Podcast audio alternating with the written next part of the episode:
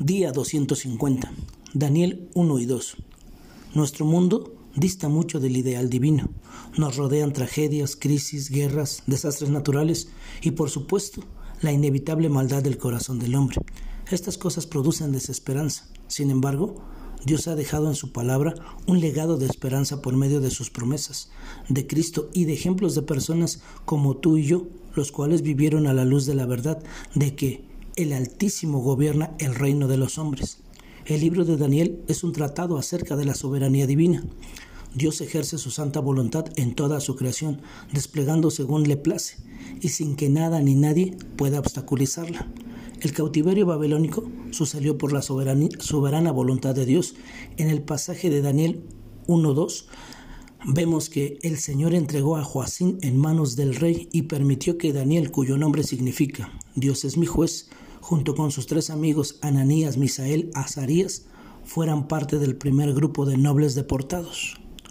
Un carácter determinado. Estos inmediatamente fueron llevados al palacio real para ser instruidos en la cultura babilónica. También serían alimentados con una dieta especial que incluía alimentos a los cuales Dios había declarado inmundos. Daniel propuso en su corazón no contaminarse con ellos. Con respeto y valentía se lo comunica al jefe encargado. Nuevamente vemos la soberanía divina en acción, y puso Dios a Daniel en gracia y en buena voluntad con el jefe de los eunucos.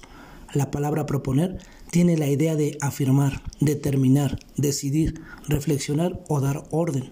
Daniel, el varón muy amado por Dios, le, le conocía y le temía. Su palabra era su tesoro y su guía.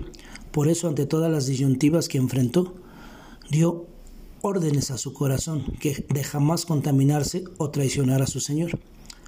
Como Dios honra a los que le honran, a Daniel y sus amigos se les concedió sabiduría e inteligencia, por lo que fueron hallados diez veces mejores que todos los demás magos y astrólogos del reino.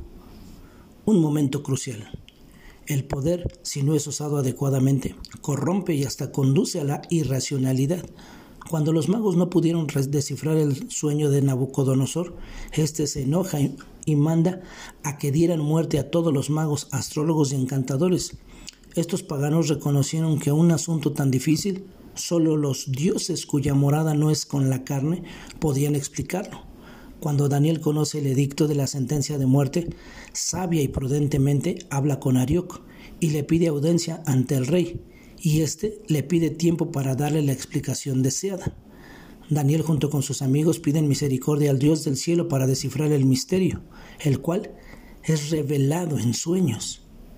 El fiel e íntegro Daniel, sin atisbo de jactancia, adora a Dios en oración, reconociendo los atributos que sólo le corresponden al soberano. Cuando se presenta ante el rey, hace lo mismo, reconoce que hay un Dios en los cielos el cual revela los misterios, Dicho sueño representaban cuatro reinos, el babilónico, el medo persa, el griego y el romano. Luego de estos reinos, el Dios del cielo levantará un reino que jamás será destruido. Ante dicha explicación, Nabucodonosor exclama, Ciertamente el Dios vuestro es Dios de dioses y el Señor de los reyes, el que revela los misterios. Tú y yo formamos parte de ese reino instaurado por el Mesías, y a la luz de lo aprendido tengo una pregunta.